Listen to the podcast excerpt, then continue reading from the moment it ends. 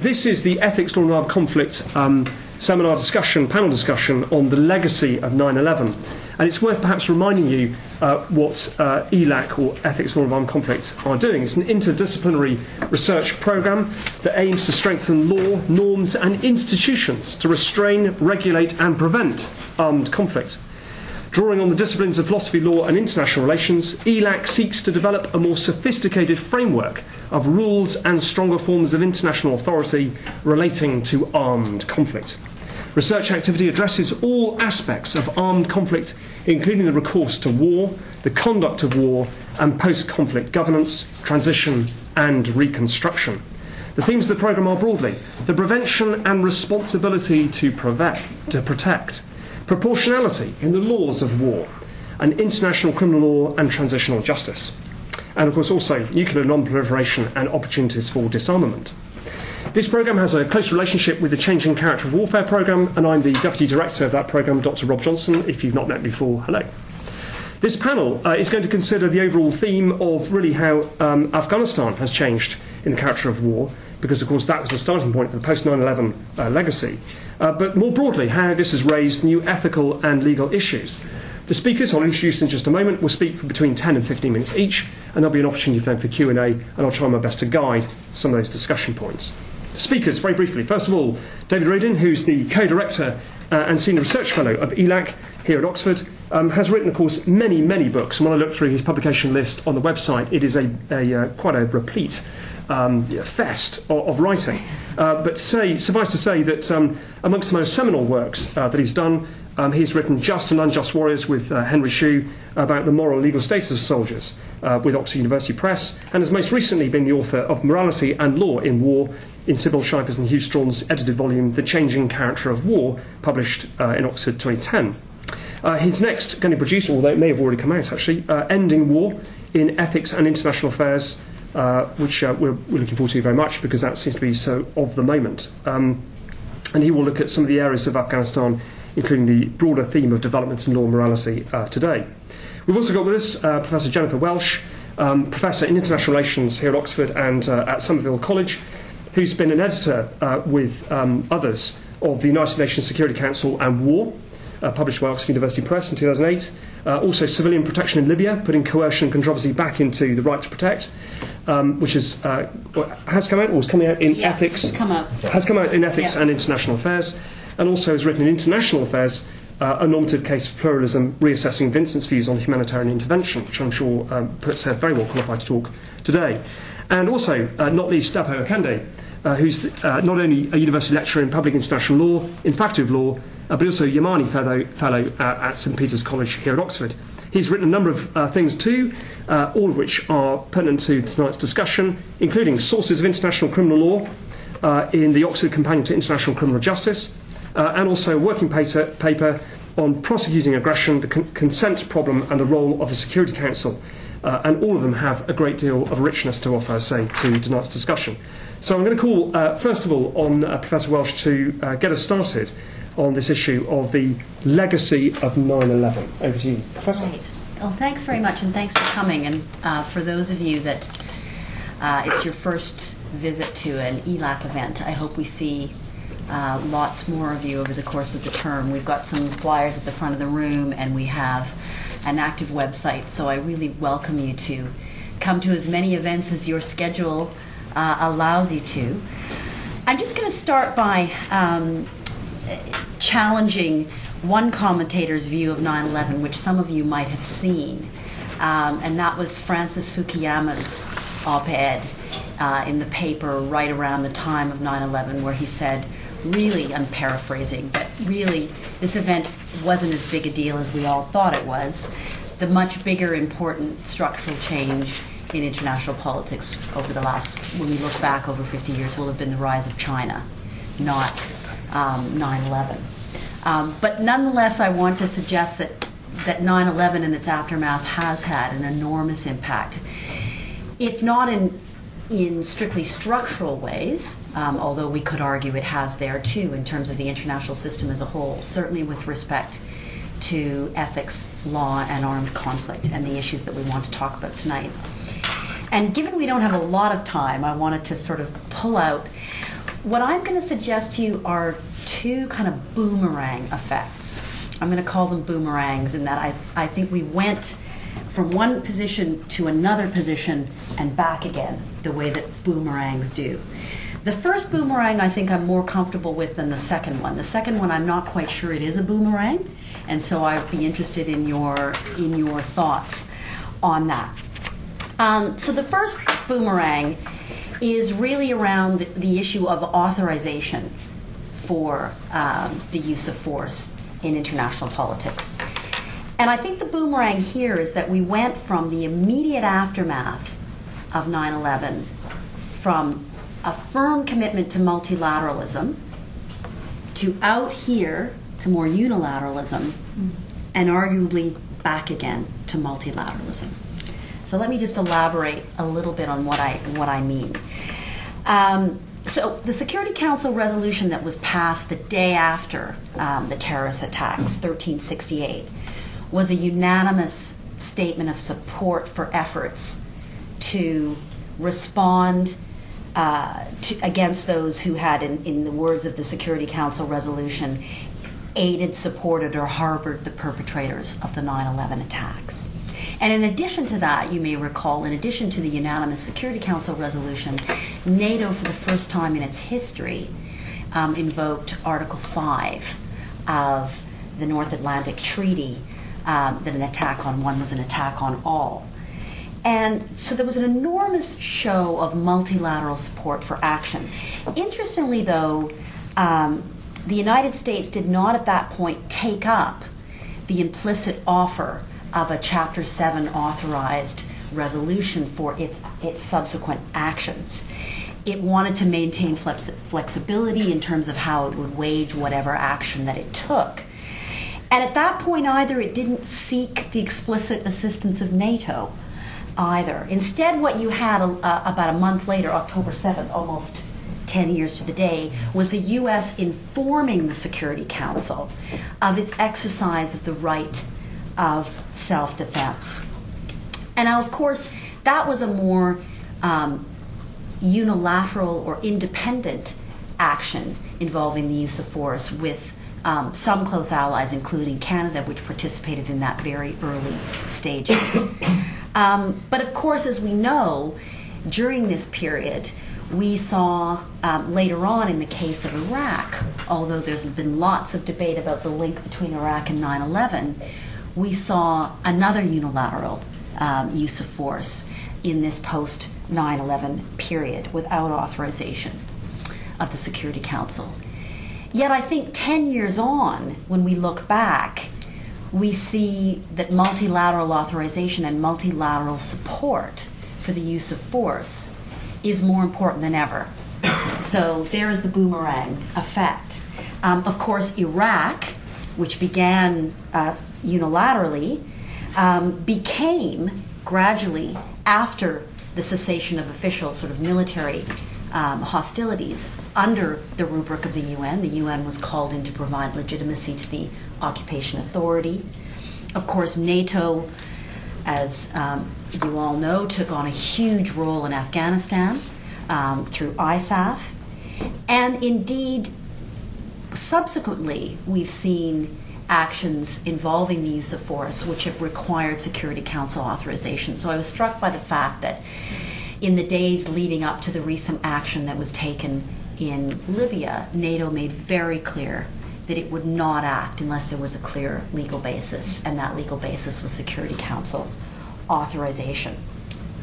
So we, we moved from strong multilateral support, which in fact, ironically, the United States didn't take up in quite the way that might have been expected in the early stages, um, to some unilateral shows of force, back to a practice within international society where multilateral endorsement is hugely important. Now, I wouldn't say that we could talk about this in discussion, that this multilateral endorsement or authorization is unproblematic. It's problematic in all kinds of ways, which relate to the composition of the council itself, the failure to agree, as we've seen in, in Syria. Um, and we've also seen, of course, the incredible burden placed on NATO in terms of multilateral action and the questions that arise within multilateral action about burden sharing. Um, but nonetheless, that's kind of my first boomerang that we've, we've sort of seen that effect. The second is a, is a boomerang in terms of the rationale for the use of force. Um, we moved from, in the immediate aftermath of 9 11, from a standpoint of reprisal and self defense to an expansive war against terror, um, and as I'll explain in a moment, accompanying that, a huge emphasis on nation building back to potentially a, must, a much more modest approach to war aims. Now, if you cast your mind back, and I was reminded of this because I found on my computer an unfinished op ed that I had started right after 9 11. Um, railing against what the U.S., if you, those of you who remember this, called the mission in the first couple of weeks. Do you remember it started off as Operation Infinite Justice? Yes and there was all sorts of um, opposition and criticism, particularly from Muslim groups in the United States, who said, you know, it's only God that metes out justice. Um, and of course, so they changed the name very quickly from Infinite Justice to Operation Enduring Freedom. Um, but the, the, change was more than in the name. Uh, there was a change um, in the mission itself. And it, and it struck me that George Bush, who had campaigned um, during his time as the Republican nominee against nation building, explicitly said, you know, we don't do nation building, um, very quickly became, by the end of October uh, 2001, embracing nation building as um, a part of the, the war aims um, in Afghanistan.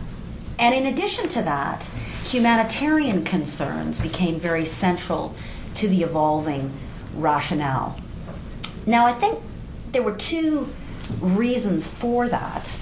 Um, one having to do with an evolution in American thinking itself about what was required to, to win this war, um, and a belief that sort of harkened back to some of the thinking that had gone on in the, in the course of counterinsurgency campaigns decades earlier about winning hearts and minds of the Afghans. And so humanitarian rationale became very quickly a huge part of the justification.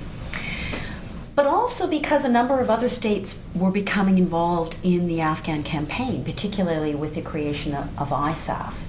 And when you think about that um, development, and of course, a big part of the Afghanistan war has been the involvement of U.S. allies in very significant ways.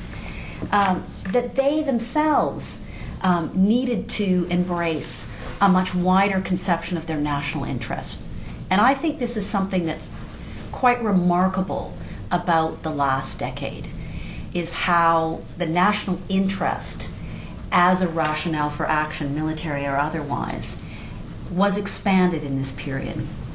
Um, of course, it was expanded in the sense that an attack on, that was harbored in one region of the world um, could literally activate the armed forces of states like Germany, Canada, not just the United States, in such a dramatic way. But there was also, if you, if you look at the national security strategies of the US, um, the European Union, Canada, Germany, how they began to talk about the national interest and the impact of transnational threats like terrorism, globalization.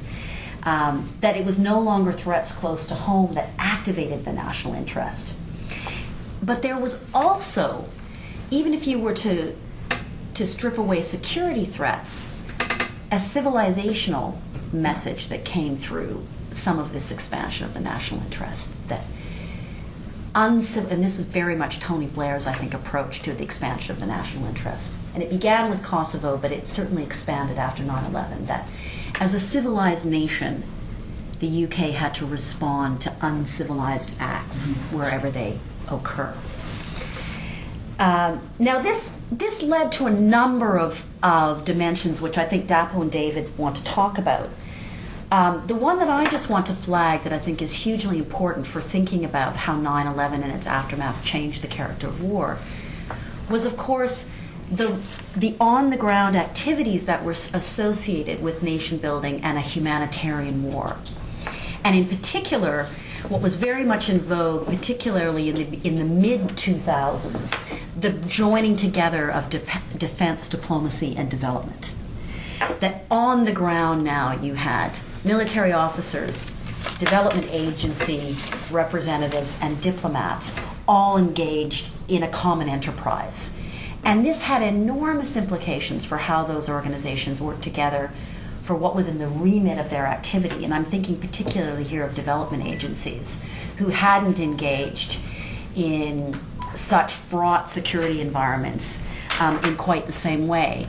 But it also meant for some development and humanitarian organizations that their unmilitarized space that they were used to operating in became very securitized. And there were all kinds of implications of that, which we're still um, living with. Now, I guess the question I have um, for all of you that I've been thinking about is has that been a boomerang too?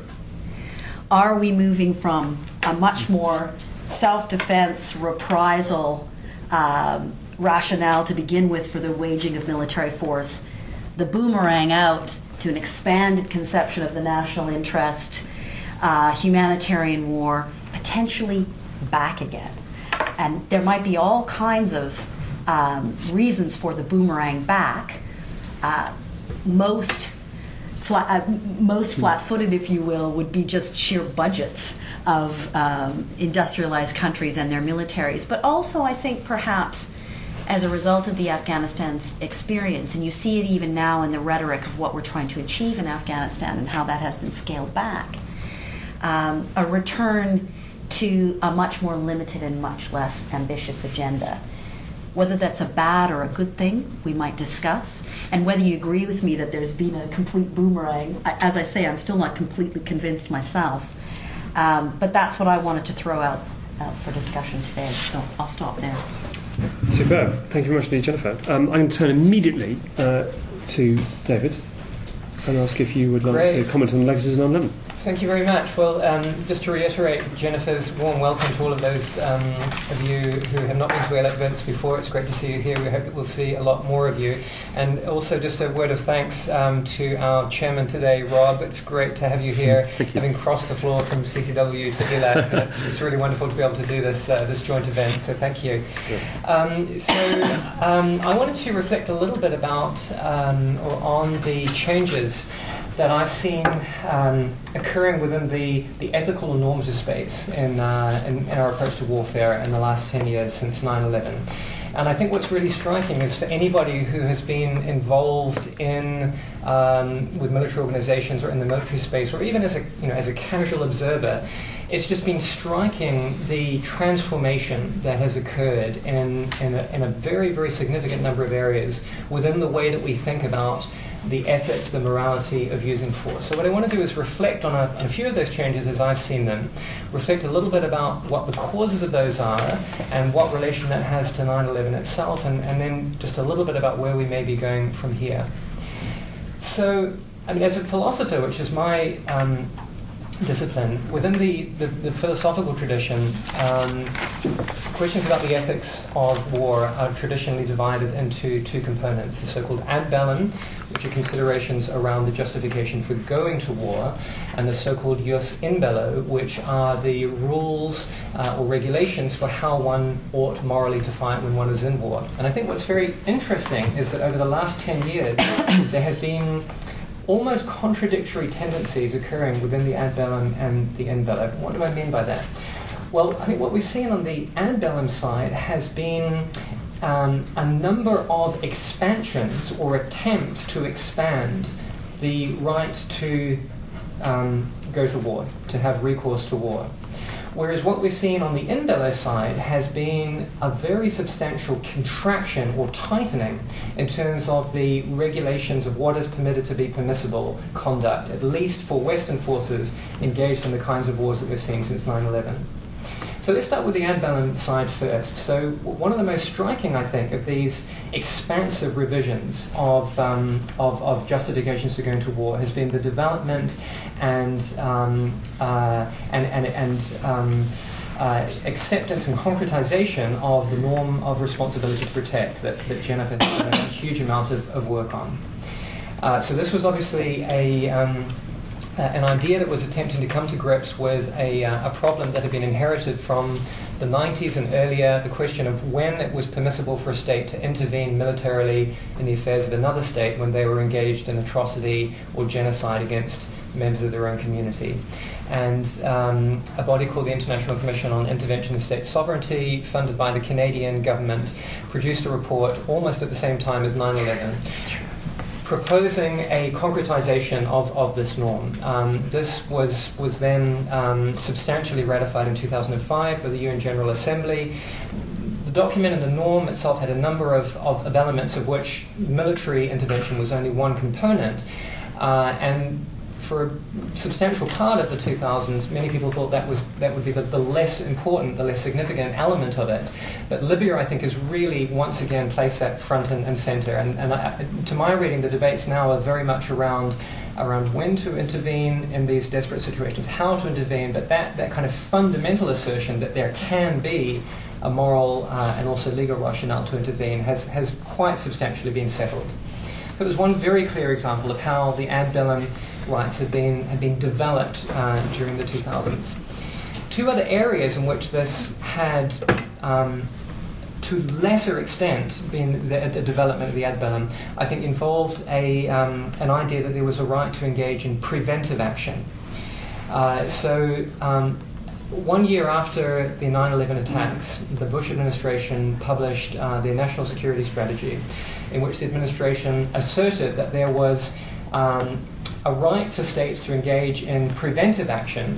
They didn't refer to it as prevention, but that's effectively what it was. Preventive action against an emerging threat before that threat had actually attacked, and perhaps before that threat had even become a real and concrete threat. Now, this, I think, this kind of proposed or emerging norm never really gained the traction that responsibility to protect did. It, was, it remained very, very marginal, very, very disputed, and I think that the the um, the uh, uh, you know within the legal uh, school as within the the, the moral um, within moral thinking there had been very very substantial pushback against that attempt to develop this this new and more expansive norm.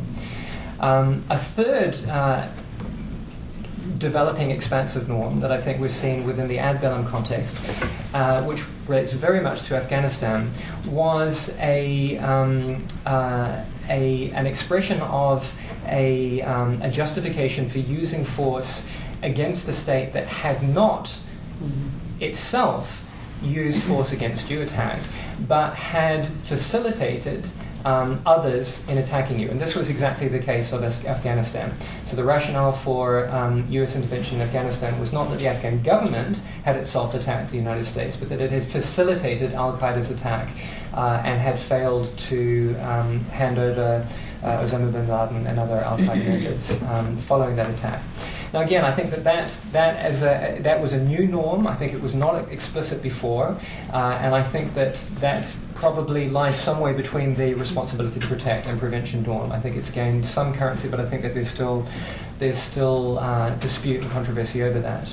So that's on the ad bellum side. Now, I think what's really striking is when you contrast that with how Western states have actually fought their interventions in theatres such as Afghanistan and Iraq. And there, rather than an expansion of war rights, you've seen a very striking and substantial contraction. I think you can, you can, see this in a, in, a, in a, whole range of different contexts, but one very striking um, context is if you look at uh, the way that Western armies have configured their rules of engagement. So, at least within the last um, within the last two to three years, rules of engagement have been very, very restrictive um, to the point that strikes against um, predetermined targets uh, essentially um, are, are, are done now with a presumption that there will be no civilian, civilian casualties whatsoever. At least that, that, has to be the reasonable presumption going into these attacks. Uh, the situation is different if um, it's a situation of, for example, close air support being called in uh, in the context of, a, of, an active engagement where one's own troops are on the line. But even there, uh, with the um, the approach that was uh, that was really um, uh, developed by David Petraeus and substantially continued through the um, through the tenure of, of, Stanley McChrystal, there was a much more restrictive uh, approach to um, to issues like like civilian um, uh, collateral damage. So these are this is kind of a very striking uh, very striking divergence, as it were. Two really, you know, very, very new developments in the way we're approaching war since 9/11, seeming to pull in different in different ways. So, what could be lying behind that? Well, very, very difficult things to um, to assess because these, these developments obviously have, have, have, a, have, a, whole range of different strategic, political, legal, and moral um, determinations. But to to a philosopher's eye, one very, very clear uh, element in this transformation has been what you might call the individualization of warfare. What I mean by that is the fact that individuals and small groups of individuals, but not states, are increasingly playing a role within warfare, both as protagonists, but also, and very significantly, as bearers of rights within theatres of war. And that idea of individual human rights and uh, persons within the theatre of conflict as bearers of rights, I think, has had a really profound transformation in the way that theorists of the ethics of war have viewed a whole range of questions within the ethics of war. And I think that that, that kind of normative push, as it were, has had a very significant effect on the way that soldiers have conducted operations. I think it's had an effect on, on the shape of the emerging shape of the law as well. So, how is this kind of individualization, this focus on individuals as bearers of rights and as actors, how is it kind of being responsible for these, um, for these developments? Well, I think the connection with the development of responsibility to protect is, is very, very clear. Right? So it's, it's the conception of individuals as bearers of rights that has really enabled the argument that was originally made by ICISS, the argument that says that state sovereignty is conditional on respect for human rights where that respect and protection for the rights of individuals is not present, the sovereignty of states can become forfeited in particular ways. There's a very, very clear implication there. On prevention and um, and the right to use uh, force against those who haven't attacked but have harboured uh, harboured those that do attack. The connection, I think, is less clear. But I think what's what's really striking in that debate is that the debate was posed very much in terms of rights of self-defence. And the right of self-defense, although that can be viewed as as pertaining to, as it were, states, you know, states' right of self-defense against other states, has also increasingly been cast in terms of rights of individual self-defense.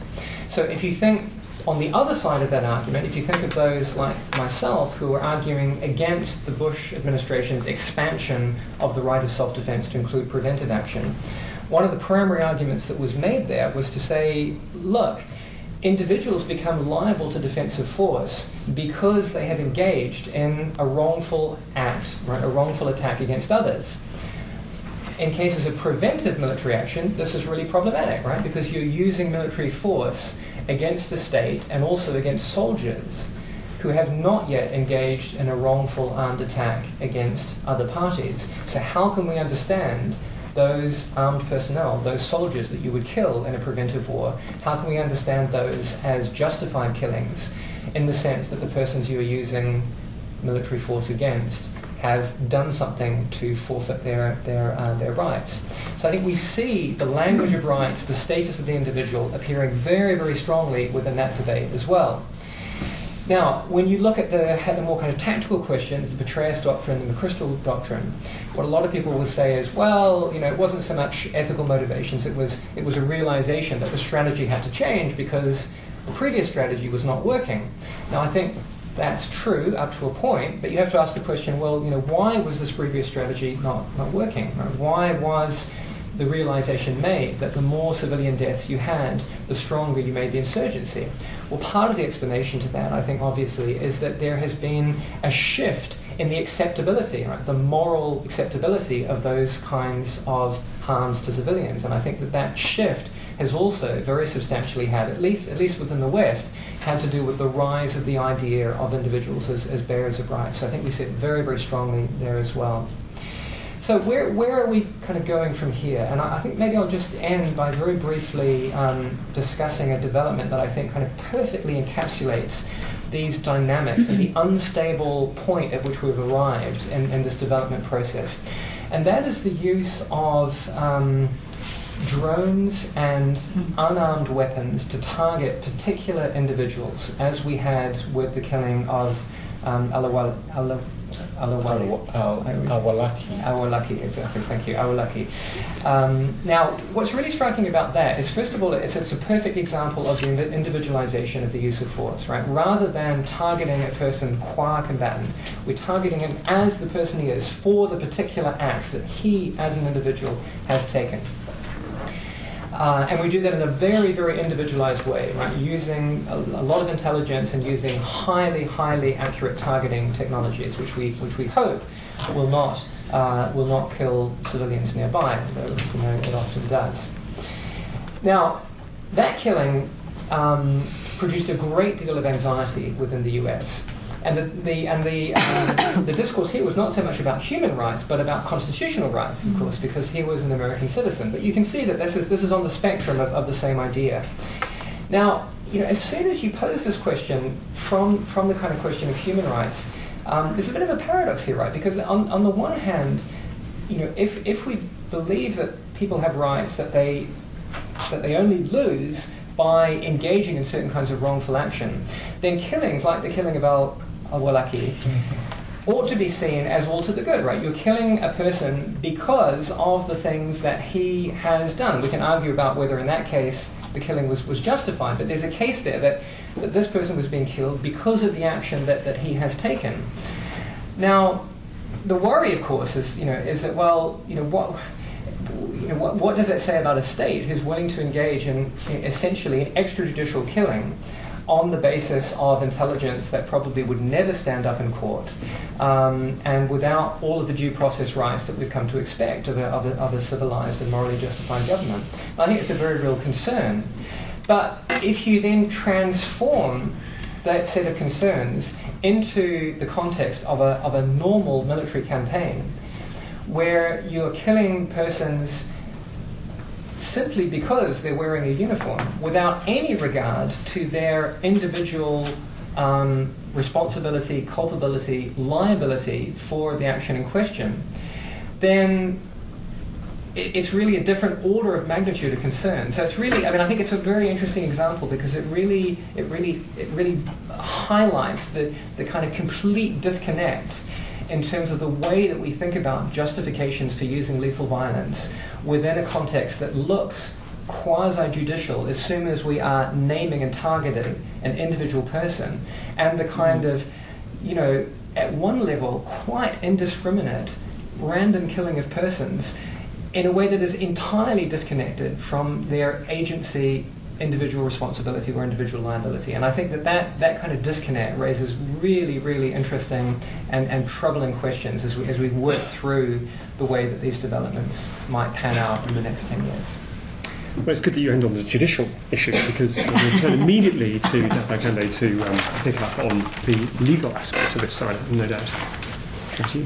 Thank you very much, Rob. Um, I wanted, in addition to thanking Rob for sharing the event, I also wanted to say that Rob himself is, is an expert on these issues from yet another disciplinary perspective, and he's written on, well, this is hot off the press, isn't it? Is, yeah. yeah. Thanks. So it's Rob's new book, The Afghan Way of War Culture and Pragmatism, a Critical History. So that provides yet another perspective looking at these issues.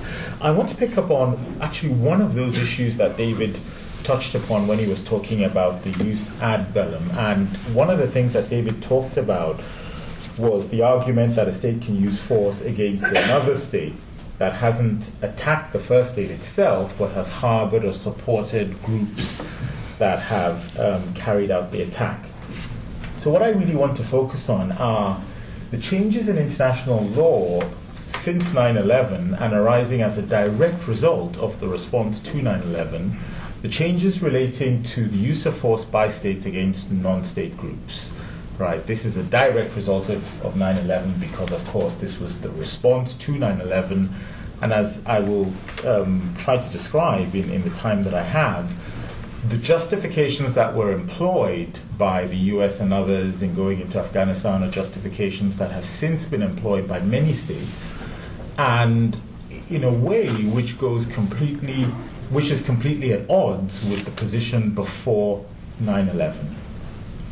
So, the question essentially is this: to what extent can a state use force in self-defense against a non-state group that is based on the territory of another state, when that other state is not directly responsible for the non state group. Mm-hmm. So that's the question. When can a state use force on the territory of another state against a non state group when the, the state um, where the force is being used is not directly responsible for that non state group? Now, let me take you back to the position before 9 11 both in terms of the legal position and the, I think the generally accepted practice in international politics as well. Now, in 1986, the International Court of Justice delivered judgment in a case which is now called the Nicaragua mm-hmm. case. It was a case between Nicaragua and the United States of America. Nicaragua brought the case against the US, alleging that the US had unlawfully used force against Nicaragua by supporting the Contra rebels who were operating in Nicaragua. The US argued that it was acting in self defense. To be more precise, it argued that it was acting in collective self defense. So the US said, We are using force against Nicaragua in support of the surrounding states that are bordering Nicaragua, namely El Salvador, Honduras, and Costa Rica because the US said Nicaragua was supporting rebel groups in those countries, particularly in El Salvador. So the basic argument was this Nicaragua was providing arms and logistical support and bases for rebels who were fighting against the government of El Salvador but who were based in Nicaragua. The International Court of Justice held that that may be true, that Nicaragua was providing uh, these rebels with financial assistance, logistical support, possibly bases, but that this did not amount to an armed attack within the meaning of Article 51 of the UN Charter, which entitled the United States and these other countries to use force against Nicaragua. This is 1986. Okay. So essentially, the International Court of Justice held providing financial assistance, logistical support does not rise to the level of an armed attack. It may be unlawful, but it does not justify a use of force in self defense. One question that, of course, we have to ask ourselves is was the ICJ an outlier in saying this in 1986? I suggest that the court was not. Just the year before, the UN Security Council had adopted a resolution which had unanimously condemned Israel for its attack on the PLO headquarters in Tunis, in Tunisia. What was the Israeli argument? An argument that Israel had used, of course, consistently in the 70s and 1980s, that there is a non state group or a terrorist group which is based in Tunisia, i.e., the PLO, which is plotting attacks and has carried out attacks against Israel, and we're entitled to use force on the territory of Tunisia or any other state against this non state group.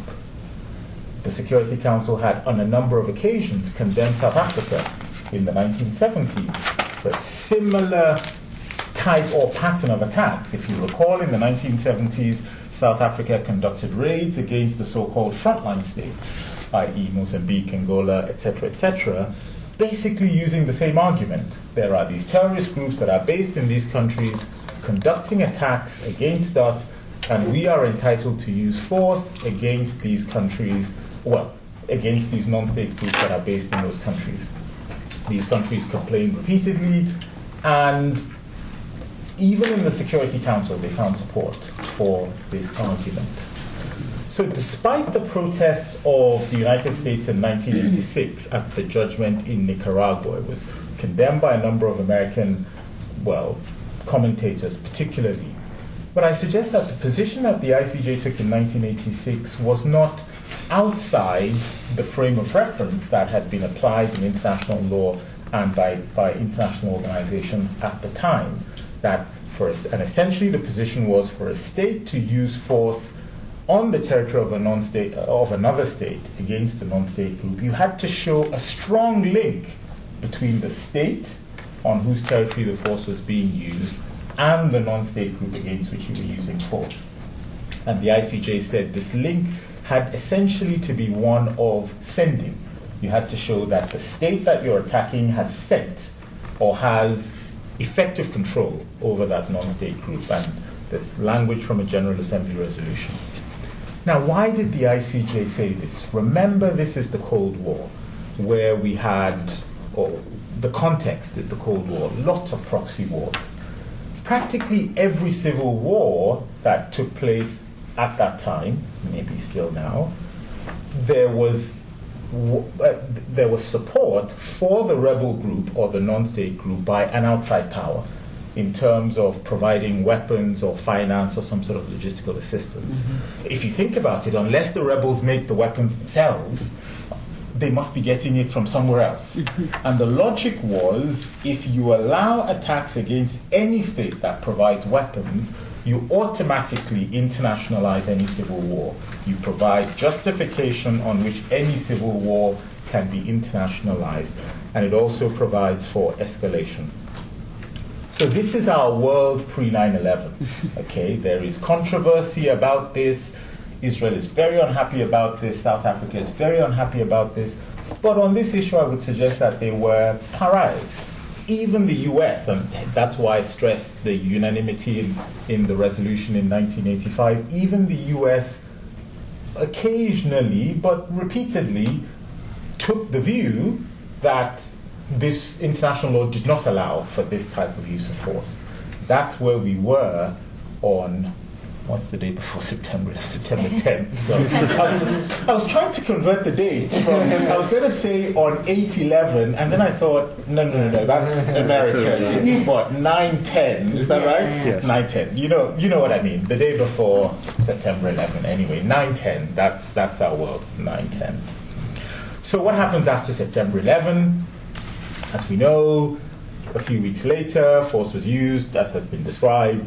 Um, by Jennifer and by David, and Rob talks about it in his book, against Afghanistan, right? And here, the US is now making an argument which is at odds with this position that was taken before 9 11. The US argues, and I'm sure you all remember, George Bush. Actually, I'm sure you don't all remember. This is the. Yeah, excuse me. Excuse me. This is a detour. This is 10 years on on the assumption that some of you are undergraduates or graduate students, you're probably 12 or 13. And this, this is one of the depressing things about being an academic. The age range that we teach stays constant, but every year passes by and we are one year older. Anyway, I'm sure you all you remember. Don't you, you, don't look. Thank you, thank you, Rob. Mm. You all remember George Bush saying specifically, "You're either with us or you're against us. We're using force against those who harbor as well. And this is the big change the assertion that it is legitimate to use force against those who harbor. And this position that was taken by the US is a position that was endorsed quite widely by a number of mm-hmm. states. So Jennifer referred to Resolution 1368, which was passed on 912, and 1368 accepts that the US has a right of self-defense. In other words, they accept the US argument. And the UN Security Council repeats this in Resolution 1363, 1373. Yeah, 1373. Jennifer mentions again NATO, for the first time, invokes its collective self-defense position, uh, provisions, Article 5 of the North Atlantic Treaty. So this is all NATO countries accepting that the US has a right of self-defense. But of course, the US only has a right of self-defense against Afghanistan if you accept that the US is entitled to attack countries who not just send, but who also harbor. The uh, OAS um, collective self-defense provisions, Organization of American States, was also invoked. Uh, the ANZUS Treaty, Australia, New Zealand, US, with a similar collective self-defense provision, was also invoked. So there was quite widespread support for this position that was taken by the US. So this is the direct legacy of 9 11. But what is more significant about this is that this argument has not only been invoked by other states, but it has now been widely used in a number of conflicts across the world. So this is now taking it away from the, uh, the, the Afghanistan context, but we see Turkey going into northern Iraq on several occasions since then, using basically the same argument that says there are terrorists, of course everybody's a terrorist now, on the other side in Afghanistan, sorry, in northern Iraq, and we're entitled to use force. We see uh, Russia using precisely the same argument going into Georgia to um, take action against Chechen rebels. We see um, Rwanda, Uganda went into the DRC. Again, in this period since 9 11, this led to another ICJ case that I will come to, taking action against uh, non state groups. They went into the Democratic Republic of Congo not to fight against the armed forces of the Democratic Republic of Congo, but to fight against non state groups that are based in the DRC. Mm. We've seen um, Colombia use force in Venezuela against uh, the FARC rebels. So, how many continents have I gone through now? I've gone through Europe, Africa, uh, South America.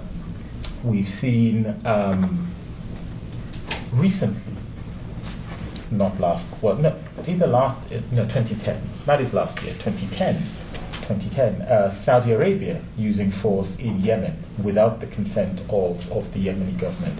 This is now widespread. Um, countries using force against non state groups based on the territory of other states with this same justification. And of course, the US has taken the same argument and used force in a number of other other countries, Pakistan, Yemen, Somalia, you know, very many other countries. And this has become, I would suggest, one of the defining features of armed conflict today. Many armed conflicts that are of a transnational character do not involve two states fighting each other.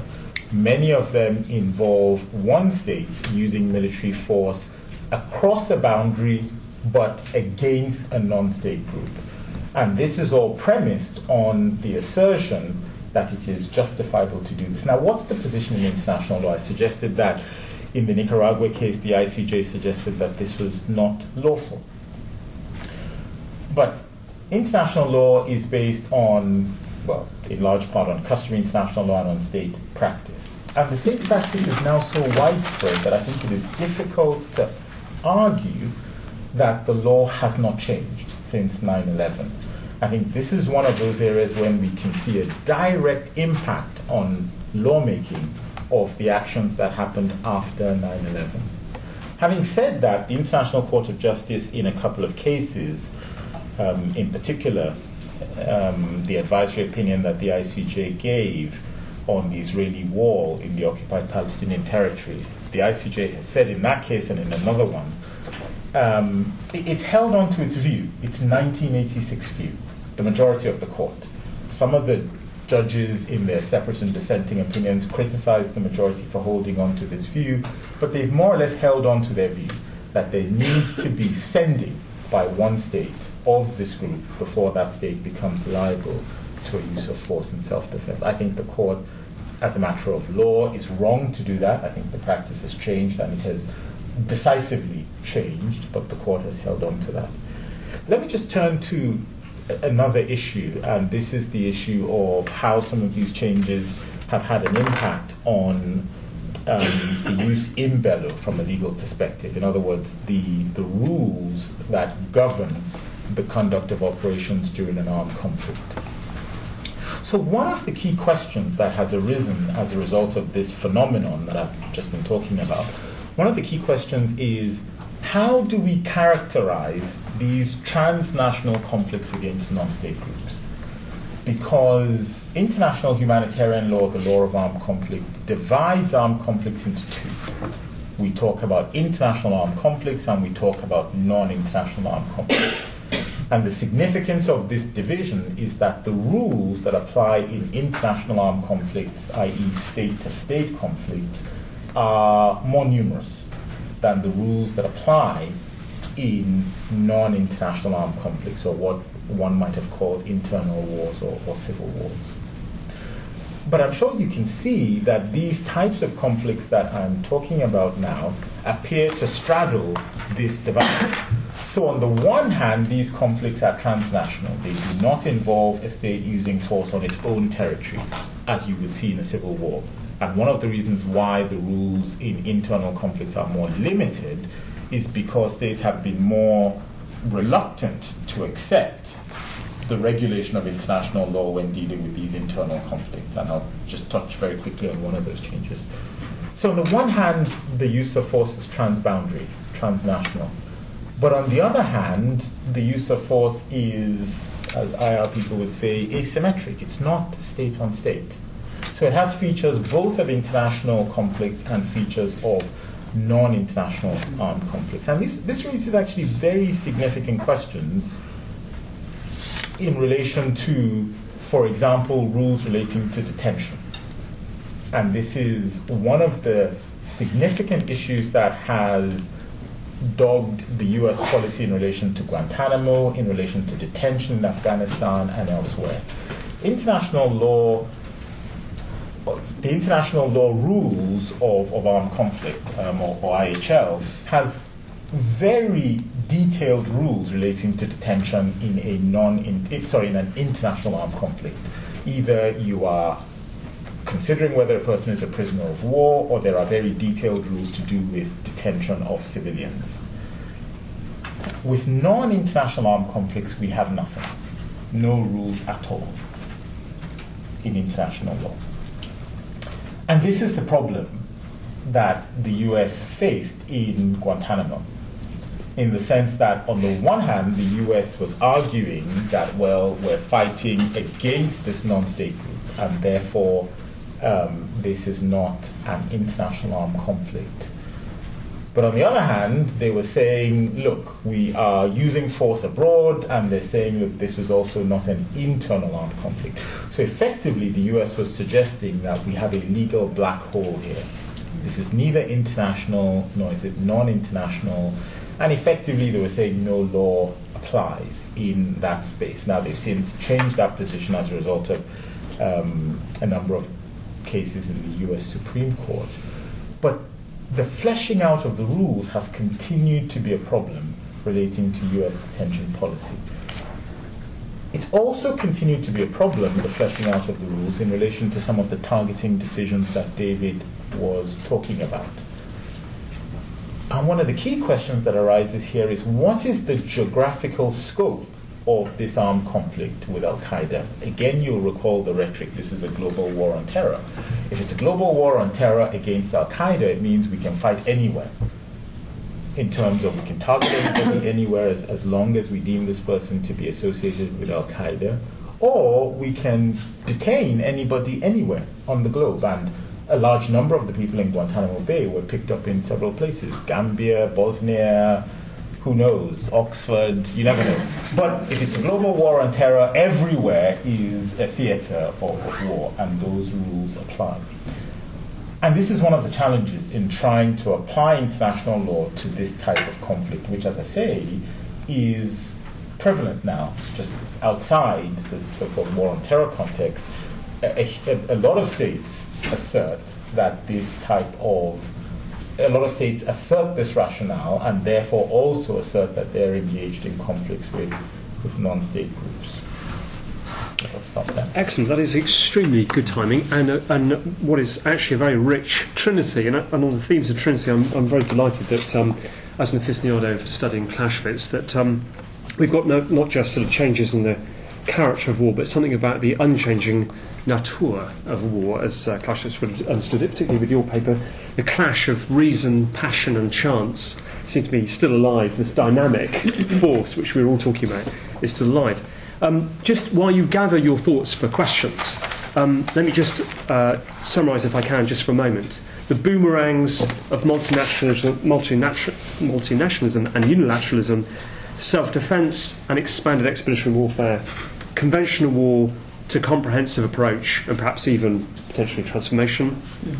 David talking about changes in the philosophical underpinning of going to war and conduct in war, with questions remaining over things such as the, um, uh, the status of proxy war states, uh, in the defining of combatant status, and in the roles and responsibilities of states.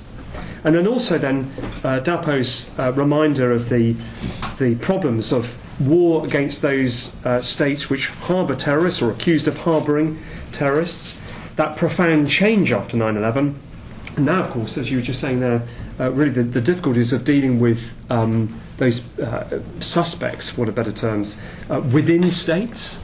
Uh, when you were operating against them, uh, or even within one's own home state, uh, in dealing with detainees. Um, and uh, you know, the case of sort of operating against um, and assassinating Osama bin Laden within the sovereign state uh, of another country seems to be to you know, speak very loudly to, to what it was you were saying too. So I say a very rich trinity. I hope you've got lots of questions.